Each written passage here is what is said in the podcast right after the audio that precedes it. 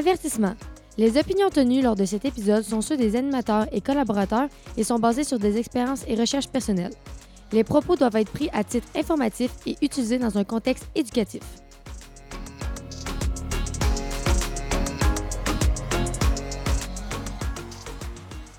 Bonjour tout le monde, bienvenue à ce nouvel épisode du podcast L'Alpha de la Finance.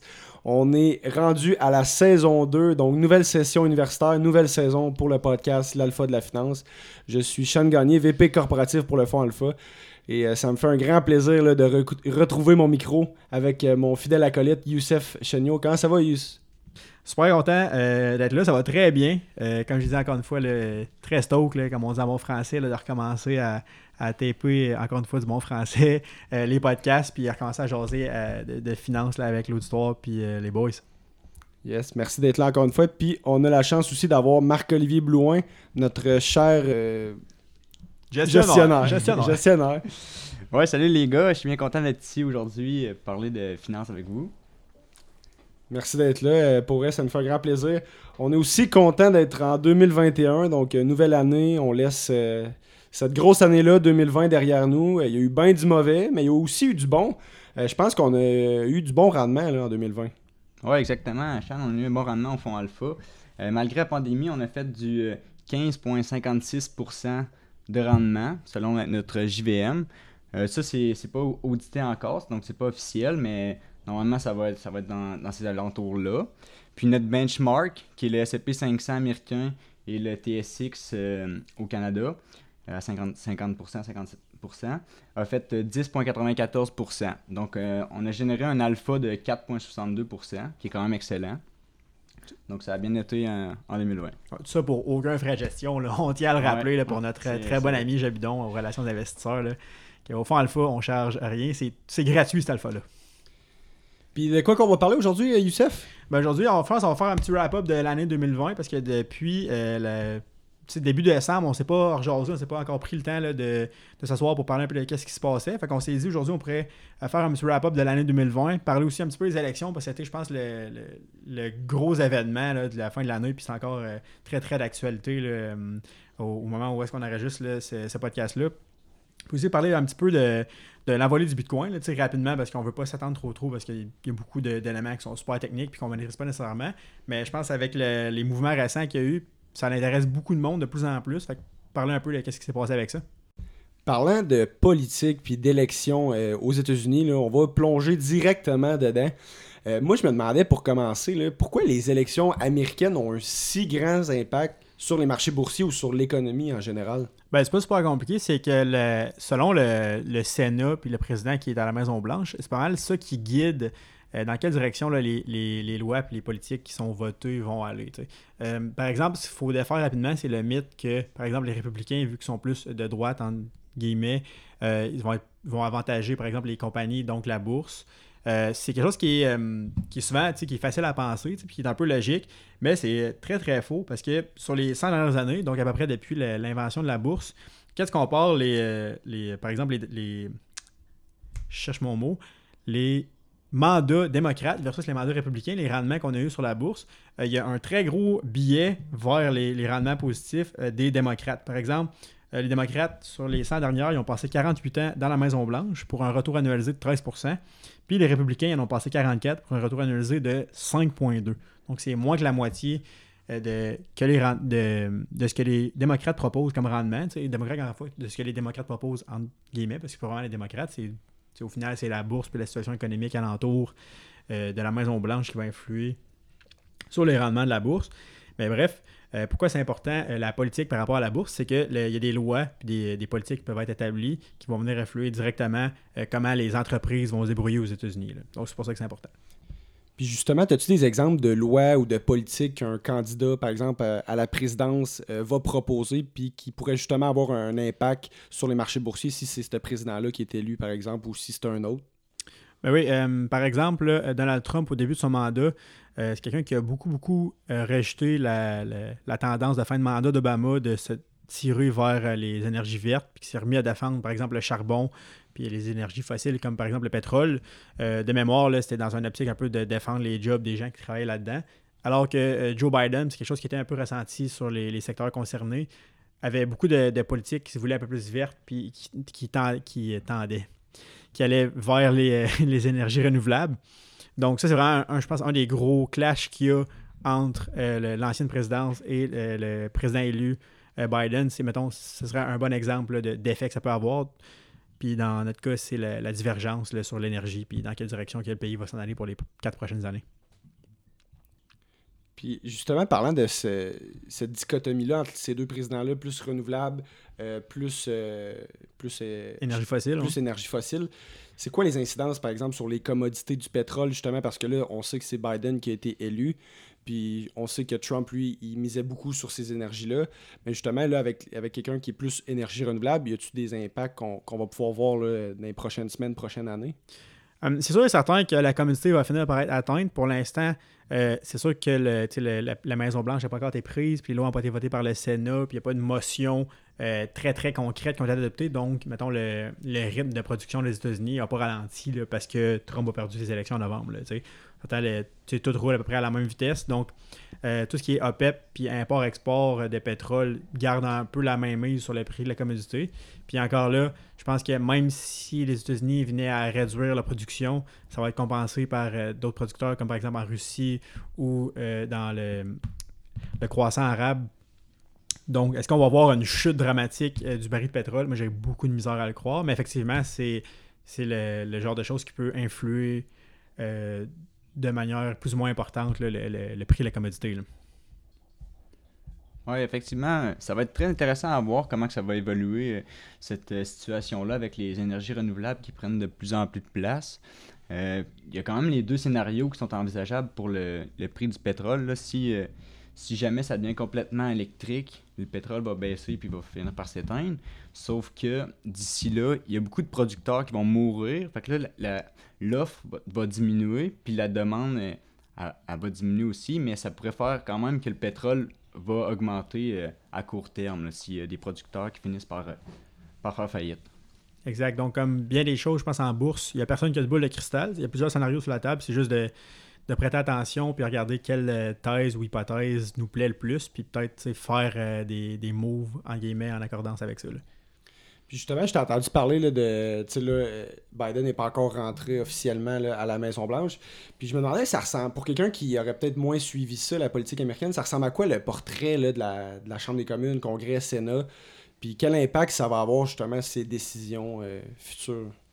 Ouais, ben, je pense a quelque chose qui va euh, clasher, entre guillemets, un peu avec le mandat de Donald. C'est que euh, là, on a un Sénat et une Maison-Blanche qui vont être de la même couleur. Puis la couleur n'est pas blanche, là. C'est bien, je veux bien dire dans le sens que ça va être euh, tous les deux démocrates. Donc, euh, ça va être un peu plus facile de faire passer des lois. là. Je sais pas qu'est-ce que tu en penses, Marcol. Oui, exactement. Ça va être beaucoup plus facile. Comme Biden, il parle du, du euh, stimulus package qui serait de 2000 versus le 600 actuel qui est passé. Euh, donc là, il va avoir l'appui du Sénat, puis ça va être vraiment plus facile de, de passer une nouvelle loi, puis de pousser encore plus vers l'énergie renouvelable ou euh, vers un- des plus gros euh, chèques pour donner aux, aux- aux consommateurs, là, pour, que, pour relancer l'économie, en fait. là. Donc ça va fa- faciliter le travail. Puis quelqu'un qui aurait jamais entendu ça de sa vie, là, le stimulus check, là, ça consiste en quoi? Le stimulus check, c'est un peu plus. C'est comme la PCU au Canada, mais ça comprend un, une vague de chèques. Mais il y a aussi là-dedans, il y a des, euh, subventions pour euh, les entreprises, euh, des prêts qui, deviennent des subventions pour payer tes employés. Donc ça, comprend vraiment beaucoup d'argent. C'est proche du 2 trillions. Là. Puis c'est ça. Puis justement, ça, je me rappelle que quand c'était dans les discussions, là, dans, dans la course à, à la présidence, là, il y avait quand même une différence entre ce que Biden voulait proposer puis Trump voulait proposer. Puis ça, ça a quand même affecté aussi justement les marchés boursiers. Je sais pas ce que, ce que vous en pensez. Euh, c'est sûr certain qu'il y a eu un, euh, un genre de flip-flop un peu, mais je pense que ce qui a le plus affecté, c'est à savoir s'il allait avoir un stimulus package ou non. Puis un coup que ça, ça s'est comme euh, un peu plus figé, euh, le montant de chèque là, a, peu- euh, a vraiment moins influé là, sur le- les cours boursiers. Je pense qu'une fois que ça a été comme confirmé que le- les consommateurs allaient avoir accès à un mettons, minimum 600$ de plus pour dépenser, euh, ça a un peu calmé les craintes des, des- marchés et des acteurs financiers. Puis on a continué encore notre, mouvement à la hausse. Un peu comme qui est arrivé suite à la, à la fin des élections. Ouais, puis juste après avoir conclu le deuxième euh, stimulus package, il y a déjà des personnes qui ont commencé à parler que lorsque Biden allait rentrer en poste, il allait avoir un troisième package pour encore plus euh, pour soutenir l'économie, à cause que c'est pas toujours facile avec la, pandémie puis les, secteurs qui sont encore fermés. Donc, euh, si, si, le gouvernement continue à, dépenser autant puis envoyer de l'argent, donc normalement la bourse devrait continuer à, à monter pour l'année 2021. Un autre sujet là, que, que je voulais parler, c'était euh, les relations internationales, parce qu'on sait avec euh, le fameux personnage de Trump, il y avait beaucoup de relations qui étaient quand même assez tendues avec certains pays. On peut penser à la Chine ou même l'Union européenne, qui est peut-être à un différent niveau que la Chine, mais c'était quand même assez difficile. Puis là, on a un nouveau président qui semble beaucoup plus ouvert, une personnalité aussi moins forte, donc on est assez euh, favorable à ce niveau-là. C'est quoi l'impact que ça peut avoir sur les échanges commerciaux, justement, puis sur l'économie mondiale en général? Euh, ben, c'est sûr et certain qu'il va y avoir des, des petits changements. là. Probablement que les, les discussions vont être euh, un peu plus diplomates, à défaut d'être un peu moins drôles aussi. là. Mais euh, il y a beaucoup de, de choses qu'on peut reprocher à Donald Trump. On peut pas lui reprocher d'avoir fait que des mauvais moves, spécialement sur le plan économique. Euh, par exemple, quand il a rouvert l'ALENA, l'accord de libre-échange entre le Mexique, le Canada et les États-Unis, euh, les États-Unis sont clairement sortis gagnants de ce débat-là avec, par exemple, euh, l'entrée du lait américain sur nos tablettes. C'est sûr et certain que jusqu'à la date, je n'ai pas vu grand-chose au niveau lait américain dans les frigidaires à des, de mes connaissances. Mais c'est ce genre de petite victoire-là que euh, faut considérer aussi euh, par rapport avec le, la grosse guerre commerciale qu'il y a avec la Chine qui a pris un peu le, le, backseat, comme on dit en bon français, depuis l'arrivée du COVID, mais c'est encore un conflit qui est ouvert. Je pense pas que c'est des concessions qui vont être faites parce que euh, Biden veut être fin. C'est vraiment pas à l'avantage des États-Unis de reculer sur ces victoires faciles-là que euh, Donald Trump leur a donné. Donc, oui, c'est sûr que ça va faciliter la discussion, spécialement, je pense, avec l'Union européenne qui a encore, c'est pas encore foutu en l'air complètement, comme par exemple qu'on a eu avec la LNA ou bien l'accord euh, transpacifique, duquel les États-Unis se sont retirés. Mais, euh, c'est sûr et certain qu'il y a peut-être plus de concessions à aller chercher avec un, démocrate dans la Maison-Blanche, euh, considérant plein de choses. Je pense aussi euh, c'est le style d'administration qui va être euh, considérer un peu plus les relations internationales puis la démocratie euh, dans sa prise de décision, parce que je pense qu'il y a un, un petit peu de rattrapage à faire. Puis encore là, euh, ce rattrapage-là peut virer à l'avantage des autres pays qui sont un peu lucides de, de l'espèce d'impasse dans laquelle se trouve l'administration actuelle. Puis euh, ils vont essayer d'en tirer profit. Donc, moi, je dirais que jusqu'à date, il n'y a rien de promis, il n'y a rien de gagné. Mais, euh, il y a des, des, peut-être des, des petites victoires à aller chercher. Je sais pas qu'est-ce que tu en penses, euh, Marc-Olivier. Ben, je pense que tu as bien résumé la chose. Là. Je pense que ça va bien, pour, au niveau économique, le Biden va bien, va bien faire ça, va bien gérer la situation. là. Peut-être réparer euh, des petites choses que Trump avait, il avait créé des conflits un peu. Là. Il va peut-être euh, calmer ça comme tu dis. Mais normalement, ça, ça devrait bien aller. Puis mettons par rapport au Canada, on sait que Trump a quand même été euh, assez difficile avec nous là, par rapport par exemple aux métaux. Là, comment vous voyez ça à ce niveau-là? Euh, ça va vraiment dépendre de comment les, équipes de négociation des, des libéraux et euh, des démocrates euh, vont euh, trouver, tu sais, quel chemin qu'ils vont prendre pour régler la situation, parce que je pense que l'aluminium, c'est un, gros point de contingence, l'aluminium et le bois, qui sont des deux exports quand même importants pour le Canada vers les États-Unis. Ça va être un gros point de contingence. Euh, je suis curieux de voir dans quelle direction ça va se régler, mais encore une fois, je veux dire, c'est pas que euh, Biden a l'air euh, plus stable, on va dire, que Donald Trump, que c'est notre ami. C'est vraiment pas euh, faut sortir un peu cette idée-là de la, de la tête là, que hum, c'est tout est rose avec des Mhm. arcs-en-ciel. Ouais. Au final, c'est euh, c'est des- on parle d'argent puis on parle de job. C'est pour les deux pays, c'est important un- autant que pour l'un que pour l'autre. Puis euh, je dirais que la seule nuance, c'est que Donald Trump était beaucoup plus carte sur table avec cet aspect-là. Donc c'est à prendre en considération. C'est sûr et certain que je pense que ça va être un peu moins agressif puis que le, euh, Biden va être un peu moins sur la défensive puis va euh, réaliser l'importance euh, d'une relation avec les voisins qui est cordiale, surtout avec la quantité de- d'import et d'export qui se fait juste en Amérique du Nord. Mais encore là, comme je vous dis, il n'y aura pas de victoire facile parce que le monsieur a l'air plus sympathique. Vraiment pas. là. Ouais, c'est ça. Puis ça me fait penser aussi, euh, tu sais, euh, Trump, il y a bien des choses qui nous manquera pas de lui. Mais je me, je me demandais si vous, il y a quelque chose qui allait, qui allait vous manquer de, de ce fameux euh, cher Donald. Euh, je sais pas, par quoi tu voulais commencer avec ça? Mais moi, je pense que Donald, qu'est-ce qui était spécial, c'est que c'était comme pas un, un vrai politicien. On le voyait pas comme un politicien. là. Il, il disait vraiment ce qu'il pensait, puis il tweetait ce qu'il voulait. Euh, versus, euh, probablement, Biden, il va pas tweeter comme, euh, comme Trump, puis il va beaucoup rester plus. euh, euh, Profil bas. Ah ouais, exactement. Donc, euh, ça va être plus calme, j'imagine, dans, les, dans le prochain terme là, pour Biden. Mhm. Mais je dirais, moi, ce qui va me manquer de Donald, c'est que euh, c'est quelqu'un qui avait euh, beaucoup. on voyait que c'était un, homme d'affaires. Euh, on pourrait y reprocher d'avoir joué beaucoup plus euh, pour ses intérêts que pour l'intérêt des Américains. Mais par la bande, là, il y a eu plusieurs bonnes choses. Je pense que, par exemple, les États-Unis, de s'être retirés de l'accord transpacifique, qui était un peu parlant là-dessus, c'était une bonne chose. Puis aussi, euh, d'ouvrir le débat sur la position économique et sociale de la Chine sur le globe. Je pense que ça a été le, vraiment le, bon move, s'il y en a eu un, de cette administration-là, parce que euh, par la bande, la Chine est en train de devenir probablement la, puissance économique mondiale. Puis sur le dos, par exemple, de, on peut parler des Uyghurs, qui sont les, la communauté musulmane chinoise qui est en train de, de passer au tabac un moyen temps. Puis sur le dos aussi là, de plusieurs euh, trucs qui politiquement ne devraient pas être acceptés. Fait que, tu sais, qu'il y ait cette, euh, cette espèce de, de montée en puissance-là qui fait fi un peu des, des droits humains. Euh, c'est bon que euh, Donald Trump leur a mis un peu de bâton dans les roues, puis je pense que ça a attiré les, les yeux de la planète au complet sur ce pays-là. Fait que c'est quand même intéressant. Je pense que c'est la, la chose que l'administration Trump aura fait de bon, c'est de peut-être ralentir l'ascension fulgurante là, de, de la Chine. là. Ouais, t'as totalement raison. Puis je pense que s'il y a un groupe de personnes aussi à qui qui va manquer, ça doit être les journalistes. là. Euh, il a fait couler beaucoup, beaucoup d'encre. Puis euh, justement, il y en a qui doivent, euh, qui doivent, qui doivent être tristes de ça. Ben c'est sûr, certains, c'était, à défaut d'être toujours intelligent, ce qu'ils disaient, c'est toujours euh, très, très distrayant, on va dire ça comme ça. là. C'était un, un bon show. là. Je pense que ça fait quand même le tour là, des élections euh, qui, ont, qui ont marqué la fin de, de l'année 2020, puis aussi euh, les marchés boursiers et l'économie en général. Euh, sinon, si on, je sais que tu avais parlé en entrée de jeu là, du Bitcoin, là, qui, qui a comme une ascension assez fulgurante. Euh, pour ceux qui ne connaissent pas ça, les bitcoins ou la crypto-monnaie, rapidement, peux-tu nous faire, euh, pouvez-vous les boys nous faire un- une petite description rapide?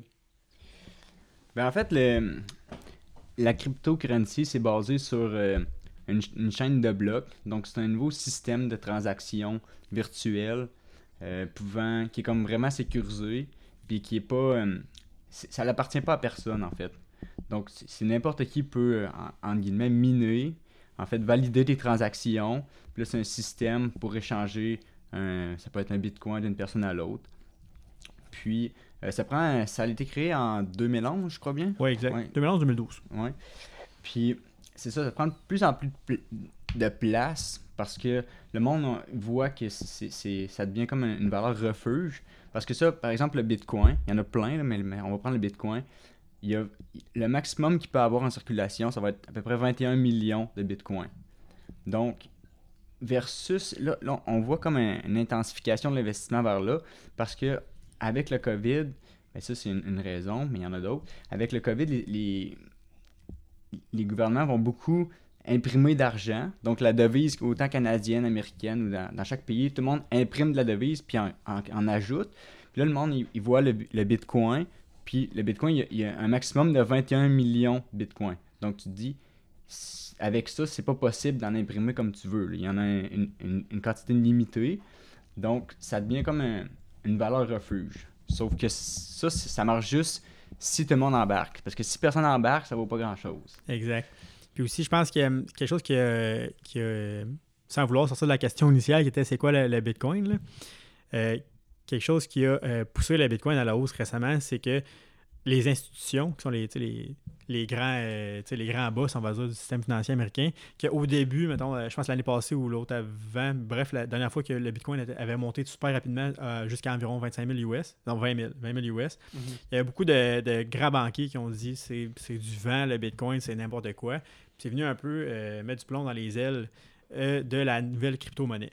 Euh, par exemple, ce a de nouveau dans les dernières semaines, derniers mois, c'est qu'il y a eu un, bon, un 180 degrés de plusieurs de ces institutions-là qui ont commencé à faire des analyses sur la crypto-monnaie, le Bitcoin, puis dire qu'il y avait une certaine valeur à ça, puis que euh, ça devenait un élément à avoir dans un portfolio d'actifs différents. De la même manière qu'on aurait, par exemple, du real estate, des bâtiments, euh, ils recommandent d'avoir une, une Oh, ouais. certaine partie euh, de Bitcoin là, dans leur portefeuille parce que probablement que ces institutions-là ont, ont- ont vu que malgré la volatilité et l'espèce de, de folie alentour des crypto-monnaies, il y avait une, un- une certaine valeur qui était détectable. C'est sûr que c'est pas comme, mettons, une compagnie que tu peux regarder c'est quoi leur bâtiment, qu'est-ce qu'ils font comme modèle d'affaires, tu sais.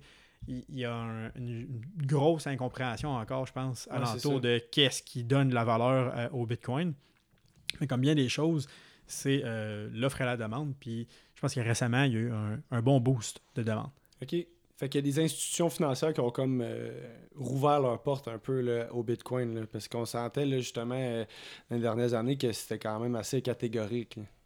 Exact. Je pense qu'avant, il y avait un, un- un gros refus puis un rejet de, on va dire, de, la finance old school, de la crypto-monnaie, mais on commence à, à- voir, je pense, peut-être un, petit réchauffement à l'idée de la crypto-monnaie, puis euh, un, plus grand intérêt là, des, on va dire, de, la vieille école.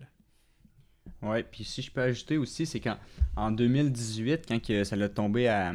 ça l'a plafonné à 20 000 il y a beaucoup de personnes qui se sont rendues compte que juste faire une transaction, si je voulais envoyer, mettons, 0.001 Bitcoin, qui valait peut-être, euh, je dis un chiffre euh, au hasard, là, 50 ben ça te coûtait 25 de frais de transaction. Ça, ça avait été un gros problème pour la crypto parce que tu disais, je peux pas utiliser ça pour faire des transactions régulières.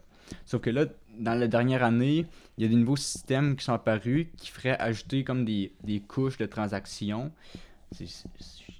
C'est un peu compliqué à expliquer, là, mais en gros, c'est que ça fait que tes frais de transaction vont rester vraiment bas. Donc, ça, ça va permettre une adoption euh, beaucoup plus facile, puis les frais de transaction vont rester plus bas. Donc, ça permettrait à, beaucoup plus de monde de l'utiliser, puis de l'utiliser euh, comme euh, tous les jours, comme de la vraie argent. Exact. Puis on peut s'attendre à quoi, là, justement? euh, ça l'a quand même euh, beaucoup, euh, beaucoup augmenté dans les derniers temps. On peut s'attendre à quoi du Bitcoin? là? Comment vous voyez ça? Est-ce qu'il y a plus, plus, plusieurs institutions qui vont peut-être ouvrir leurs portes ou, euh, ou même des gouvernements ou euh, c'est encore assez euh, under, underground? Euh, tu me dirais, euh, tu me dirais qu'est-ce que tu en penses, Marc-Olivier, mais moi, je pense que pour l'instant, euh, on n'est pas encore rendu à, à ce grand pas-là. Je pense qu'il y a des entreprises qui vont commencer à l'adopter un peu plus, de la même manière que ça avait été un peu plus ad- adopté euh, après la première euh, grosse montée euh, en 2018, c'est ça? Euh, Par exemple, je me souviens en 2018, quand c'était monté à 15-20 000 US, il y a des concessionnaires Lamborghini, notamment en Floride, qui ont commencé à accepter le Bitcoin comme moyen de paiement. Je pense qu'avec ce que Marco a parlé plus tôt, ça, devient de plus en plus facile à adopter pour les commerces. Je pense que ça va beaucoup plus passer par là, par les commerçants et les entrepreneurs qui vont commencer à l'utiliser, que euh, les grandes institutions ou les gouvernements. Je pense que c'est, selon moi, la suite logique, ça va être vraiment plus ça, voir des, des adopteurs, puis ça va commencer à être euh, un peu plus utilisé que ça l'était, parce qu'il y a beaucoup de monde qui, qui remarque la, la valeur que ça peut avoir d'être payé en Bitcoin versus en dollars. Je pense qu'il y a un joueur de football qui a demandé d'être payé avec, avec des bitcoins de mémoire en novembre. Euh, son contrat a presque doublé de valeur depuis, donc on le félicite pour cette décision-là. Ouais, Mais pour répondre à ta question, au final, je pense pas que le, le prochain step, c'est vraiment les, institutions et les gouvernements. là. Vraiment pas. Je pense que c'est des, des grosses machines qui, qui- sont un peu plus frileuses à, des nouvelles idées comme ça. Fait que ça va passer par les entrepreneurs et les commerçants. Next step. Ouais. Je pourrais rajouter, il y a peut-être juste au niveau, il reste encore de l'incertitude au niveau des réglementations gouvernementales. Dans le fond, on ne le sait pas. Euh, le gouvernement, peut-être qu'un jour, va dire euh, on n'accepte plus les cryptos, euh, ça devient illégal. Je sais qu'avec l'or, historiquement, le gouvernement a déjà confisqué tout l'or qu'il y avait en circulation, puis il interdisait aux gens de l'avoir. Donc, ça- il y en a qui, qui, qui ont, qui- qui ont l'hypothèse que ça pourrait arriver avec la crypto. Donc, ça reste quand même Oh, risqué comme investissement, mais euh, je, je sais pas comment ils feraient pour confisquer de la crypto parce que c'est vraiment Ouais, indépendant comme euh, système de transaction. hein. Exact. Ils peuvent pas euh, mettre un coup de pied dans la porte chez vous puis venir chercher la crypto dans ton sous-sol. là. Ouais, c'est ça. Fait Très intéressant, les gars. Euh, C'est un sujet euh, qu'on pourra, je pense, parler plus en profondeur encore d'un autre épisode peut-être. Je sens qu'il y a bien du jus à dire euh, là-dessus. Mais sinon, ça fait un petit, un petit wrap-up. Je pense qu'on a bien closé l'année 2020 puis on, on est prêt pour une belle année 2021 euh, ensemble. là. Puis même au fond alpha, là, on, on est très, très excités. Donc, euh, je finirai l'épisode là-dessus. Euh, Youssef, je sais pas si tu as quelque chose à rajouter. Euh, non, je pense que ça faisait pas mal le tour là, pour peut-être clore au complet là, sur le, Bitcoin. Là, je vais y aller avec un- une opinion qui vraiment, ça appartient pas au fond alpha, c'est juste moi. Je pense que peu importe ce qu'on peut penser du Bitcoin, au point où on en est, si tu n'en as pas au moins un petit peu dans ton portefeuille à travers tes autres investissements, c'est vraiment une grave erreur de ne pas au moins en avoir une toute petite partie. là. Parce qu'il y a des choses comme ça, oui, euh, le problème avec ça, c'est que ça peut aller de n'importe quel sens, mais aussi la beauté de ça, c'est que ça peut aller de n'importe quel sens. Ouais, Fait que ça. vraiment, si je peux donner un, un petit conseil de mon cru, là, Youssef Chanyour, euh, à tout le monde qui écoute ça, si vous êtes capable d'aller vous chercher une petite quantité selon vos moyens de Bitcoin ou d'Ethereum, qui est comme l'alternative au Bitcoin, peut-être qu'on en reparlera dans un épisode plus centré sur la crypto-monnaie. Là, Là, je, lance, je lance ça dans les airs. Mais si vous êtes capable de vous exposer un peu à ce marché-là, euh, je pense que c'est le moment. Très, très, très intéressant. Un gros merci à toi, Marc-Olivier, euh, d'être là aussi euh, pour euh, cet épisode. Euh, toujours très, très pertinent. Donc, euh, tu Ouais. reviens quand tu veux. Merci de m'avoir invité, ça, ça me fait plaisir. Ça devient le fun de, de discu- de discuter de politique et de, de Bitcoin. Ouais, c'est le fun. Ça fait changement un petit peu. ça ressort euh, un petit peu euh, notre curiosité aussi. Puis euh, que des, des sujets qui nous intéressent aussi un petit peu. euh, c'est sûr que c'était beaucoup relié à la finance, l'économie. Mais quand même, on aime bien ça parler de politique. Ben oui. Donc, euh, on se revoit à un autre épisode. Merci beaucoup d'avoir écouté jusqu'à la fin. Donc, à la prochaine. Yes, à bientôt tout le monde. Merci.